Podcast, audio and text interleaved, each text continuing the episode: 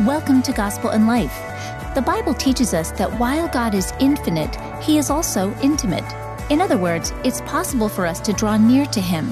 But what does it actually look like to draw near to God? Today on Gospel in Life, Tim Keller is teaching about what it means to experience God in a way that is personal and intimate. The passage on which the teaching is based is printed in your bulletin.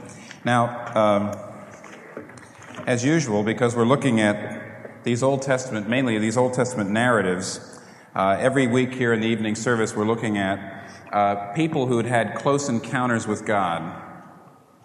Uh, I noticed there's a couple of Christmas films coming out about angels, two of them, and one John Travolta's an angel, and the other one Denzel Washington is an angel. I can understand Denzel, but uh, but it, it, what's intriguing, of course, is that in these kinds of movies, God is very remote. God is off the scenes. God is not there. He he relates through intermediaries. Then you have uh, another kind of movie, Oh God. Remember with George Burns? Weren't there five or six of them or something like that?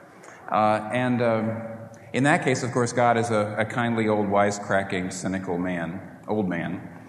And uh, we see in the Bible that nobody uh, outside the Bible can keep together a God of infinity and a God of intimacy together.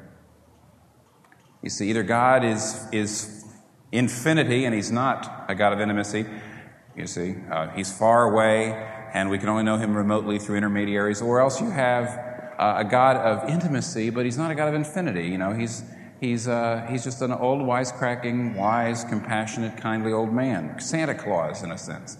Uh, but in the scripture, we see again and again that the intimacy of the infinite, intimacy with infinity, is really what's going on. And many times we have seen uh, these various persons in the Bible having a confrontation with God, a personal confrontation.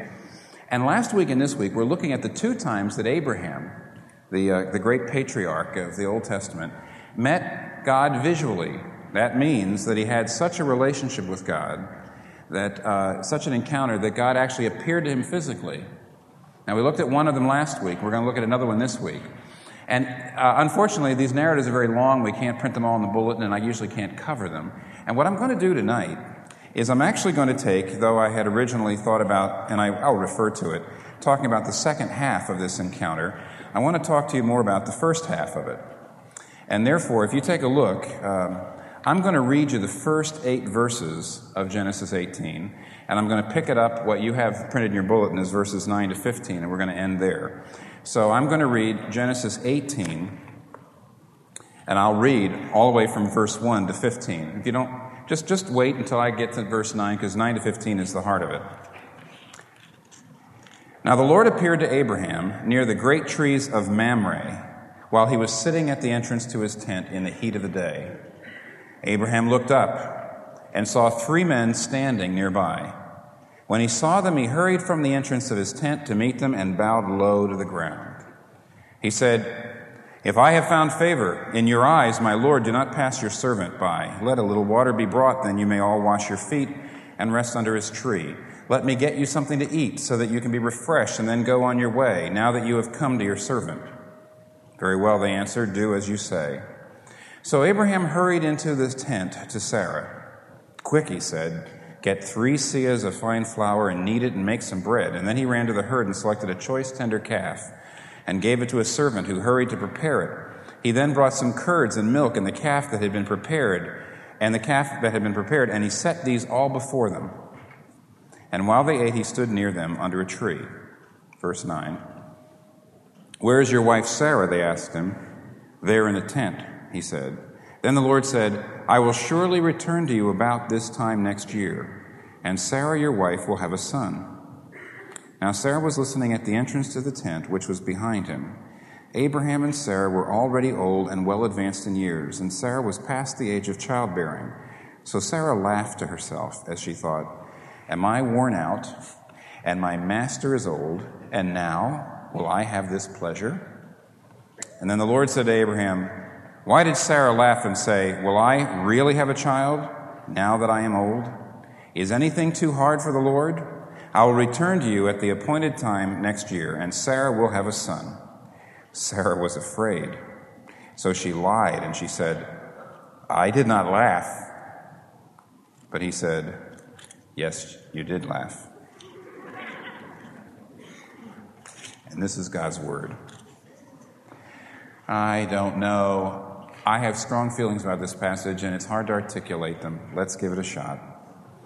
What you have here is something so utterly different than what happened in Genesis 15, which we looked at last week. Two times God appeared to Abraham. And this time is so totally different than last time. Well, we'll, we'll make that comparison later on. Here's what we have. First of all, we see that Abraham meets these three men. It says he was standing, he was, he was sitting near, under the trees of Mamre. He was sitting at the entrance to his tent in the heat of the day. That's why we turned it up in here for you to kind of get you in the mood. And um, Abraham looked up and saw three men standing nearby, and when he saw them, he hurried around. He hurried up. Now, many people think Abraham immediately knew who these visitors were. Now, the story, I don't think, indicates that it does at all. And people who think that he immediately knew who these three people were uh, don't know a whole lot about the culture and history of that time. It says here, now, right away, when we, you and I, when most of us today read this, we say, oh, he must have known who it was, because first of all, it says he hurried from the entrance of his tent. He rushed.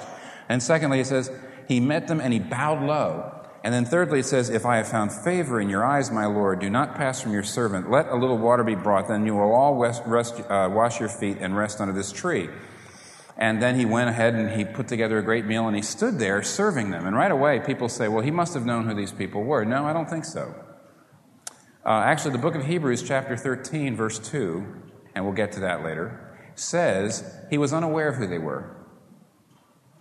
But you see, the reason that we right away think, oh, he must have known who they were, I mean, why would you run around and bow low and, and, and, and, and roll out the red carpet like this? And the reason is Abraham was just simply being a good Bedouin. Because in those days and at that time, and, and I understand from some of the books I read, that even today, in, in parts of the world where people still live like this, wandering nomads, Bedouins, hospitality is like almost the number one virtue. It's very important. And if you are a good neighbor, if you are a good person, when a stranger comes, you take them in and you welcome them and you bring them in. Hospitality was very important. And therefore, the way in which Abraham reacts uh, is not unusual. It doesn't mean that he thinks that these are, these are divine personages. But then, secondly, uh, and this is the thing that you can't quite see as well uh, because I didn't have it all printed out, but it's not until verse 10 that we see who these people are because all the way along, whenever he's speaking to them, it says, They said, Yes, we'll stay. They said, They said. And in fact, the last they said is in verse 9. Where is your wife, Sarah? They asked him. Well, she's in the tent, he said. And then one of them speaks. And this, this, the storyteller, the, the, the author says, The Lord. And the reason he says the Lord at that point is because for Abraham, it would have dawned on him. Abraham was in his 90s, Sarah was in her 90s, and years and years and years and years ago, he had received in a dream, he had received in a vision uh, several times, but he had received from God a promise that God was going to give them a son. And from that son, he says, he says, I'm going to give you a son, and from that son will come a great nation, and from that great nation will come a savior. And therefore, see, God had said to Abraham, I'm going to save the world through your family. Get ready. Pre prepared. You're going to raise that son and you're going to pass your faith along to that son. He's going to pass his faith along, and as a result, salvation will be brought into the world. And they were in their 90s now. And as far as Abraham was concerned, he was still supposed to live as if this was going to happen. He was going to hold on to that promise. And Sarah probably knew about it, but I doubt there was anybody else who knew about it. Why? Because Abraham, like you and I, I mean, Abraham was a human being like you and I. Why would you tell anybody such a stupid thing? They would laugh at you. Who would want to know that you believe such an incredible thing? My wife and I, yeah, we're in our 90s. We're expecting. Well, no, not yet, but I know it's going to happen. She, he wouldn't have told anybody, no one at all. And this stranger looks up and says, I'm coming back next year. So Abraham says, Fine. and Sarah will have a son. And you can imagine Abraham's knees beginning to turn into water. And he suddenly realizes the only person anywhere who could know about this is the one who told me about it.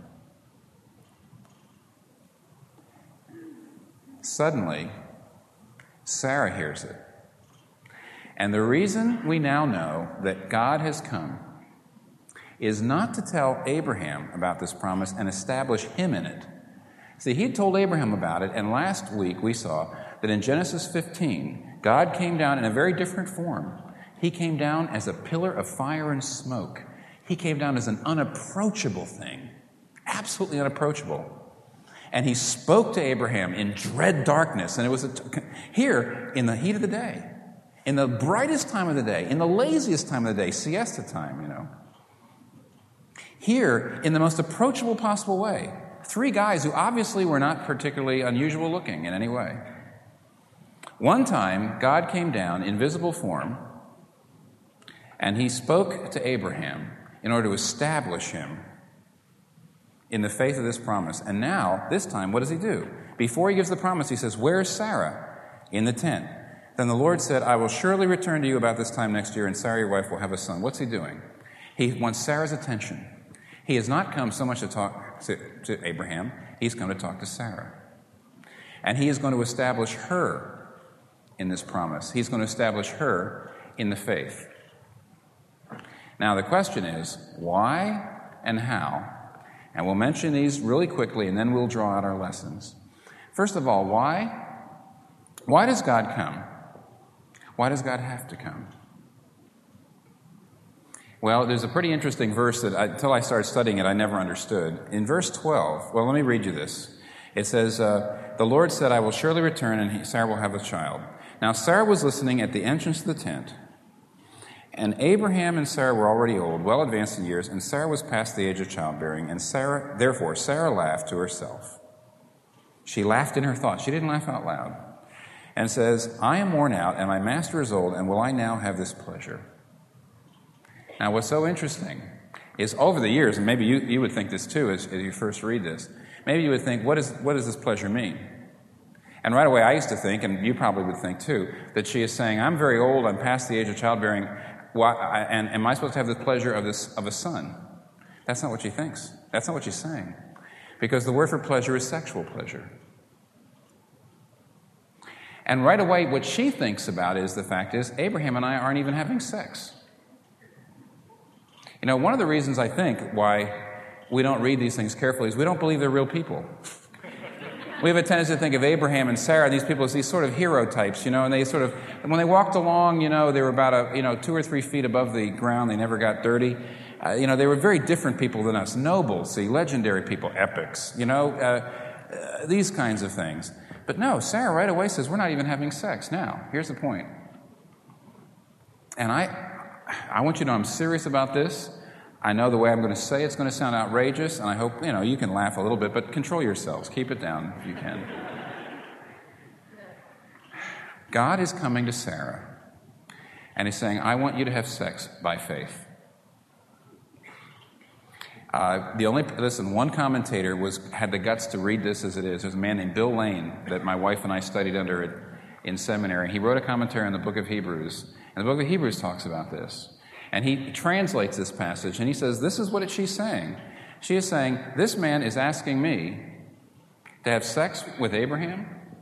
Forget it. We're old. We're worn out." And the problem is not so much that you say, "Well, for goodness sakes." they're in their 90s, of course they weren't having sex anymore. But if you read the whole narrative, if you read Genesis 16 in particular, you'll see there was a whole lot more going on between Abraham and Sarah than just they were old. They probably hadn't had sex in a long time. They were alienated from each other. And one of the reasons why, which uh, we will return to again in one second, Abraham would have been, because he was a man of his time, deeply disappointed in Sarah, who couldn't have children. Because in that day and at that time, a woman's childbearing ability was everything. That's what she contributed, that's what she brought.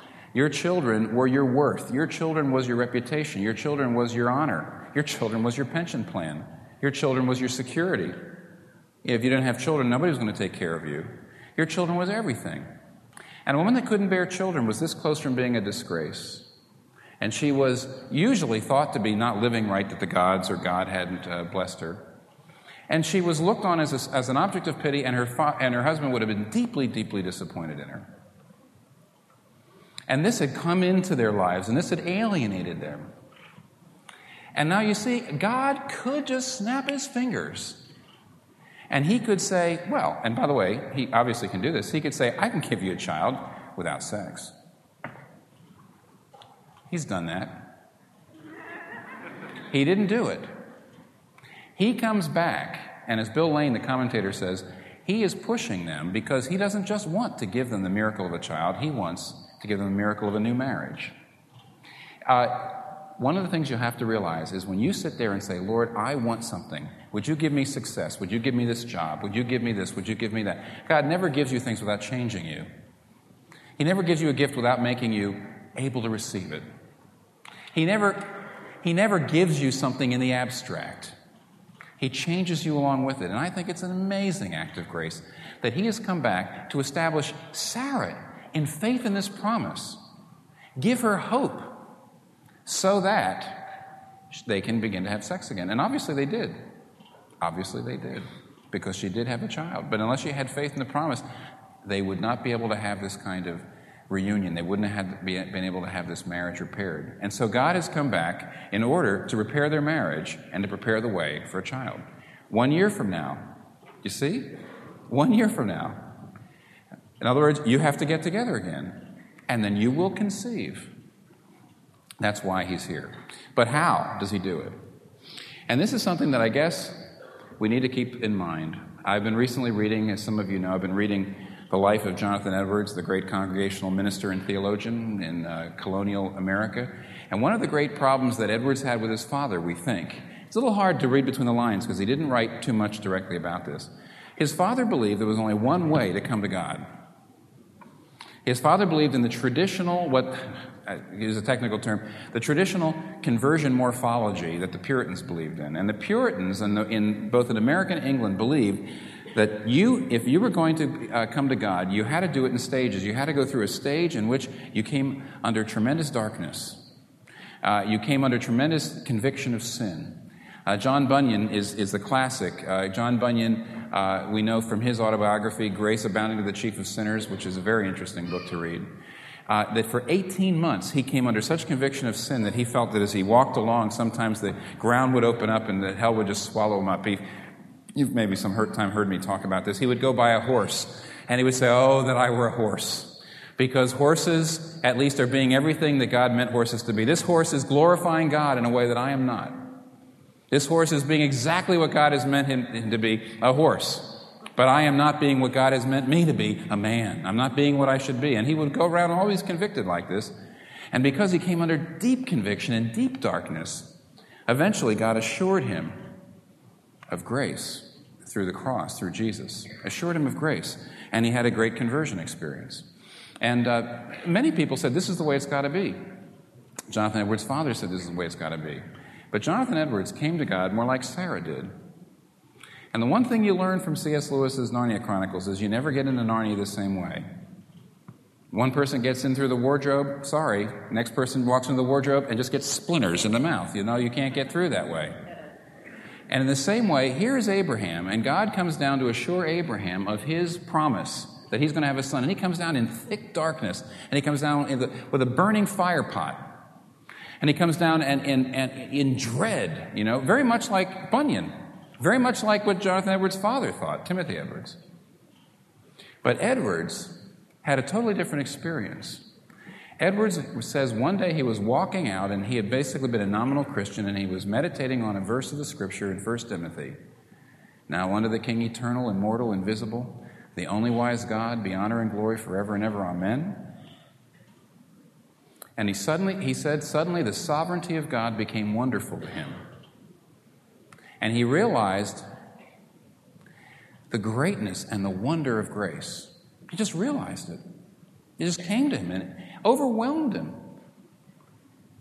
Now, what, for whatever reason, and I know some of you say, I wish I was Sarah. This, by the way, this is also not gender typed. I hope nobody thinks I'm saying God comes to men in a different way than he comes to women. No, but he comes to individuals differently. He comes down to Sarah, and he comes in the most gentle way. Don't envy somebody else's trip in. And also, don't project, on the other hand, your trip on somebody else. Be very careful. I'll tell you, Christians love to do that. Christians say, This has happened to me, and then, they, then they're trying to lead somebody else to faith in good, re- in good uh, well, out of great desires, sincere desires. And you know what you're going to start to do? You're going to start listening, and you're listening for the same language that you spoke, and you're listening for the same experiences and the same feelings and all that. And sometimes, listen, there is a core. There is a core. You have to believe you're a sinner. You have to believe you're saved surely by grace. But beyond that, all other bets are off. Everything else is negotiable. And God comes down to Sarah. And look at what he does. He gives her a promise and she laughs. And then, so gently, he says, Why did Sarah laugh? And then he says something, and I wish, I, I, wish, I wish some translation would put it out. In fact, just, just tonight I read a translation, I read a commentary, uh, some, you know, a, a well meaning guy, and he says, Well, you know, the word that's here translated difficult is anything too difficult for the Lord. The word originally meant wonderful, but it must mean difficult. No, it doesn't have to mean difficult. I don't know why nobody translates this just the way it is. The Lord says, Sarah, the reason you're laughing is because this is too wonderful. Is anything too wonderful for me? You won't see my wonderfulness. Now, what's interesting, what's wrong with her laugh? I want you to know there's two kinds of laugh. There's two kinds of laughter, and they come from two utterly different roots. There have never been stronger calls for justice than those we have heard in recent years. What does the Bible have to say about it? And how does God's Word help bring about justice? In Tim Keller's book, Generous Justice, you'll discover that the Bible gives us a rich and complex understanding of what justice is and what it means to live it out. The book provides a biblical framework for justice, one that calls every Christian to a life of generous justice, fueled by grace. Generous Justice is our thank you for your gift to help Gospel in Life share the hope of the gospel with people all over the world. So request your copy today at gospelinlife.com slash give. That's gospelinlife.com slash give. Now, here's Tim Keller with the remainder of today's teaching. There's a laughter of hope and there's a laughter of hopelessness. There's a cynical laughter, a bitter laughter. Very often they're very funny. Haven't you seen cutting jokes? I'll never forget a joke by one of my teachers in seminary, and he was dying of cancer. And he was really in a great deal of despair, and he came in, and he was dead three and a half months after this day. And he came in, and, and he, was a, he was a humorous person, but that day, somebody says, How's it going? And he says, Well, I can't lose. He says, They're going to cut off my lip. But don't worry, because if that doesn't work, they're going to cut off my jaw. But don't worry, if that doesn't work, they're going to cut off my head, and that'll be the end of all my problems. And he laughed. Nobody else did. The whole class just sat there. There's a kind of laughter, a hopeless laughter. And that was what Sarah was saying. Sarah was saying, My life has passed me by. I am nothing. I am nobody. I am a barren woman. You don't know what you're talking about. And she laughed. And God says, I'm going to turn that laugh into a different kind of laugh. Don't you see, Sarah?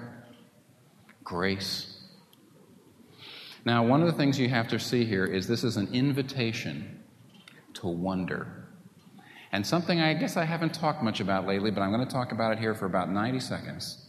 The way you know the difference between a Christian and a religious person. A person who really knows God and a person who just has a nominal kind of religious morality is wonder. Is anything too wonderful? Wonder. Here's how you know.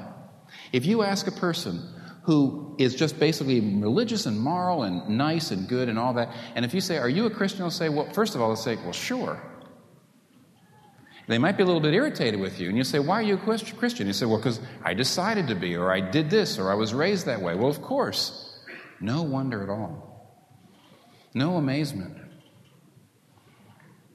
But you ask a Christian, Are you a Christian? And they'll say, And this is yes. And you know what? What a joke. Me. A Christian. How could that be? You don't know me. If you knew me, you'd be laughing.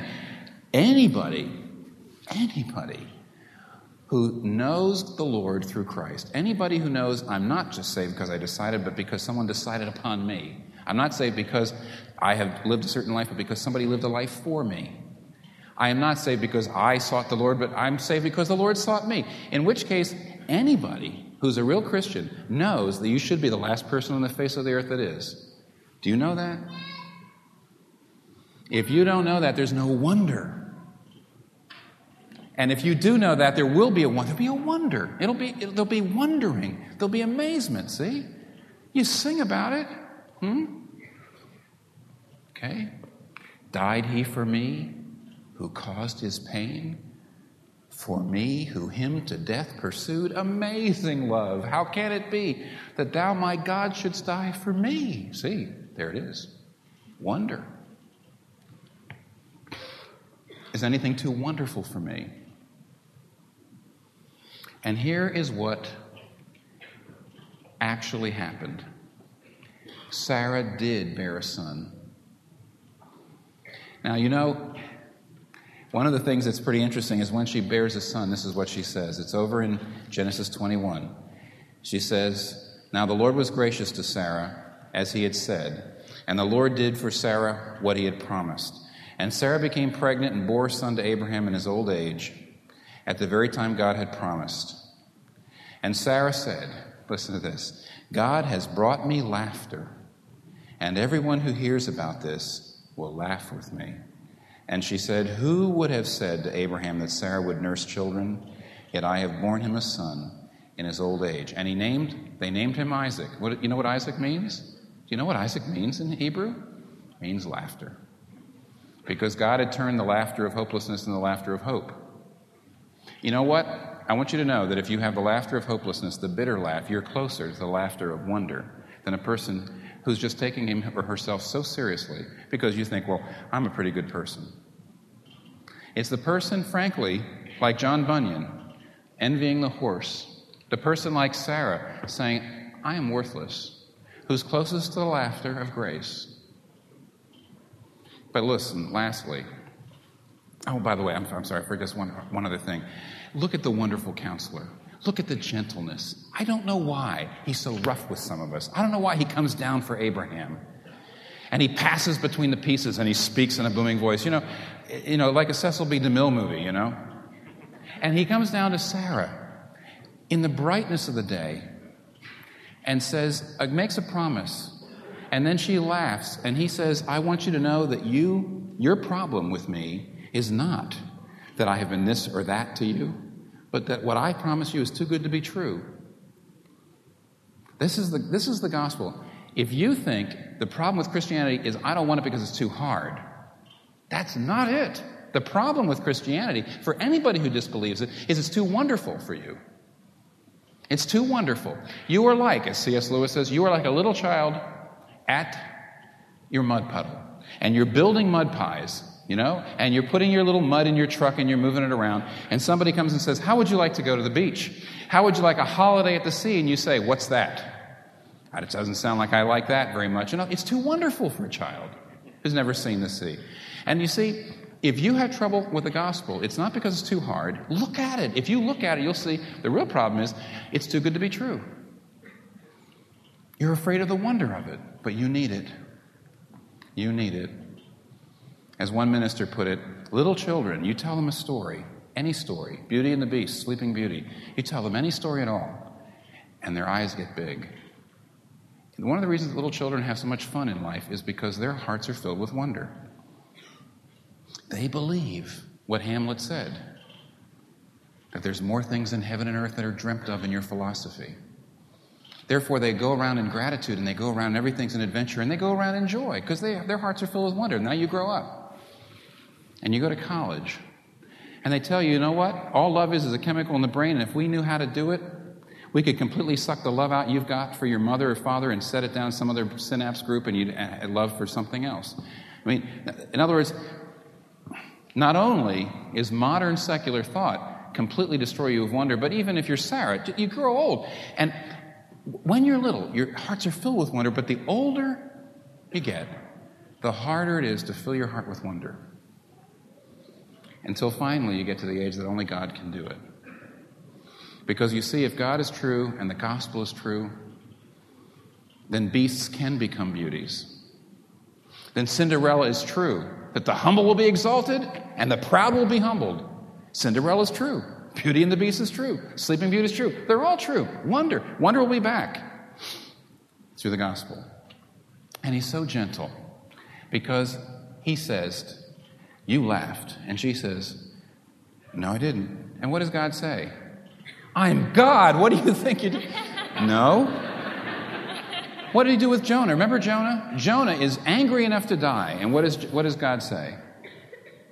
Jonah, I'm God. No, what does Jonah what does he say? He says, Do you have a right to be angry? Look at the gentleness of God. Look at him sitting there, a counselor. He's a counselor. It's amazing. Look at the gentleness of God. Firm, you did laugh. I want you to see that you laughed. I want you to see that you disbelieved. I want you to see your disbelief. I want you to see your lack of wonder. He confronts her. And what, what, what do we know? All we know is this that she must have believed because they had a son, because the marriage was repaired. But here's the last thing I've got to tell you. Even though I'm only going to touch on it, because we're going to take a look at Hagar later on, and that is this Hagar, uh, two or three uh, chapters before, Sarah comes to Abraham. Again, we're not totally sure that she's super aware of the promise of God, but Sarah comes to Abraham and she says, I'm barren. I know I'm barren. I know you can hardly stand to look at me. Well, here's my maidservant. She's fertile. She's beautiful. I'm old. I'm used up. In fact, you know the word she uses here? It's a, it's a self loathing word. She says, I am worn out. You know, it's the word for clothing that's been worn through. She has a self loathing, self hating. And so she says, I know I'm ugly. I know I'm awful. And she says, Here's Hagar. He's, she's my fertile, you know, beautiful, you know, lovely handmaiden, go in and have sex with her and have a child. And so Abraham does. And Paul, many years later in Galatians 4, says Abraham had two sons, Ishmael and Isaac, one by the slave woman and the other by the, the free woman. Now, the son of the slave woman was born in the ordinary way, but the son of the free woman, that's Sarah, was born as a result of a promise, as it is written. And then he quotes Isaiah 54 Be glad, O barren woman who bears no children. Break forth and cry aloud, you who have had no labor pains, because more are the children of the desolate woman than of her who has a husband. Now, listen. Conclusion, but very important. You want to see the grace of the gospel that causes wonder? Here it is. In those days, as I said, a woman that had no children and a woman that had no husband was a nobody. We know that the women sometimes who had no children, had no husband, would just walk on out and sit themselves down in the forest and wait for the beasts to come get them, or wait for the heat to destroy them, or, or wait for the snow to destroy them, and or whatever, because, so that they wouldn't be a drag on everybody else, because there was no one to take care of them. In those days, a woman without children was no one. And yet, the radical grace of God is this Sarah does not represent what you think. You say, oh, in other words, if I'm like Sarah, if I just trust God will give me what I want. No, that's not what Paul says. Paul says, if you want to see the difference between the gospel of grace and works, a, God, a, religion of works, look at Hagar and look at Sarah. And that is this for a woman, her righteousness is her children. But if you are in the gospel, if you understand that Jesus Christ is your righteousness, then you will become fruitful. Fruitful in what way? You know the place in Mark chapter 3 where Jesus comes to, uh, people come and say, You know, your children, I mean, pardon me, you, you, do you know that your mother and your brothers and your sisters are waiting for you outside? And he looks around and he says something unbelievably radical at that day and time. Unbelievably radical. He says, Who are my mothers, my brothers, my sisters, my father? Who are they? And he looks at the people around him. in whose lives he's bearing fruit, and he says, These are my, this is my family, these are my, this is my mother, this is my brothers, these are my sisters. This is radical. In a day and a time in which your family was everything, in which your children, if you didn't have children, you were nothing. What are they saying? If the gospel is true, then people without ability, people without moral strength, people without a good record can be more fruitful than the people with. The Hagars represent fertile women, which means women with ability. And Abraham and Sarah trusted in human ability instead of the grace of God. And when they finally put their trust in the grace of God, why, the barren woman bore more fruit than anybody else. And what is, you know, when Paul says, Be glad, O barren woman, who bears no children. When Isaiah says that, because he's quoting Isaiah, Be glad, O barren woman, this is radical stuff in the ancient days. Break forth and cry aloud, you who have had no labor pains, because more are the children of the desolate woman than of her who has a husband. This is not just, well, we got to stop this. At, le- at the very least, what it's saying is, you women who never will have children, even in this day and even in this time, people might look at you funny and you might look at yourself funny. But you can have more children than the fertile woman through the grace of God. Jesus says, Who are your children? It's the people you have an impact on for the Lord. Who are your children? But this is not just for women, this is for all of us. It doesn't matter where you're from, it doesn't matter who you are, it doesn't matter what your background is, it doesn't matter what the world thinks. Your capital is the grace of God, not your children, not your bank account. This is the wonder of the gospel. It's an invitation to wonder. It's an invitation to fruitfulness, real fruitfulness. God says in this story, not that if you're having problems in your job, just trust me and I'll give you a lot of money. If you're having troubles bearing children, just trust me and you'll have a lot of children. That's not what it's saying. What it's saying is, more children will the barren woman have than the fruitful woman. Come to me with your barrenness. Come to me with your problems. Come to me and I will make you fruitful. I promise. And that's what he's saying. The gospel according to Sarah. Sarah and the laugh. Let's pray. Thank you, Father, for showing us the possibilities. Thank you for showing us that if we come to you and if we trust in you and if we give ourselves to you, you will make us fruitful. Lord, Sarah got the fruit in a way that she probably needed to get it. But we thank you that it's possible for us to, to know what Jesus meant. If my brothers on earth reject me, I will have more brothers than that. If my children on earth never happen, I will have more children than that. If I come to you and believe in your promise and believe in your grace, oh Lord, there's no telling what you can do through me. Now, Father, make us all like Sarah not cynical, not hopeless, but believing. And we pray all this in Jesus' name. Amen. Thanks for listening to today's teaching from Dr. Keller. If you were encouraged by this podcast, we invite you to consider becoming a Gospel in Life monthly partner. Your partnership helps more people access resources like this podcast. Just visit gospelinlife.com slash partner to learn more. This month's sermons were recorded in 1996 and 2009. The sermons and talks you hear on the Gospel in Life podcast were preached from 1989 to 2017 while Dr. Keller was senior pastor at Redeemer Presbyterian Church.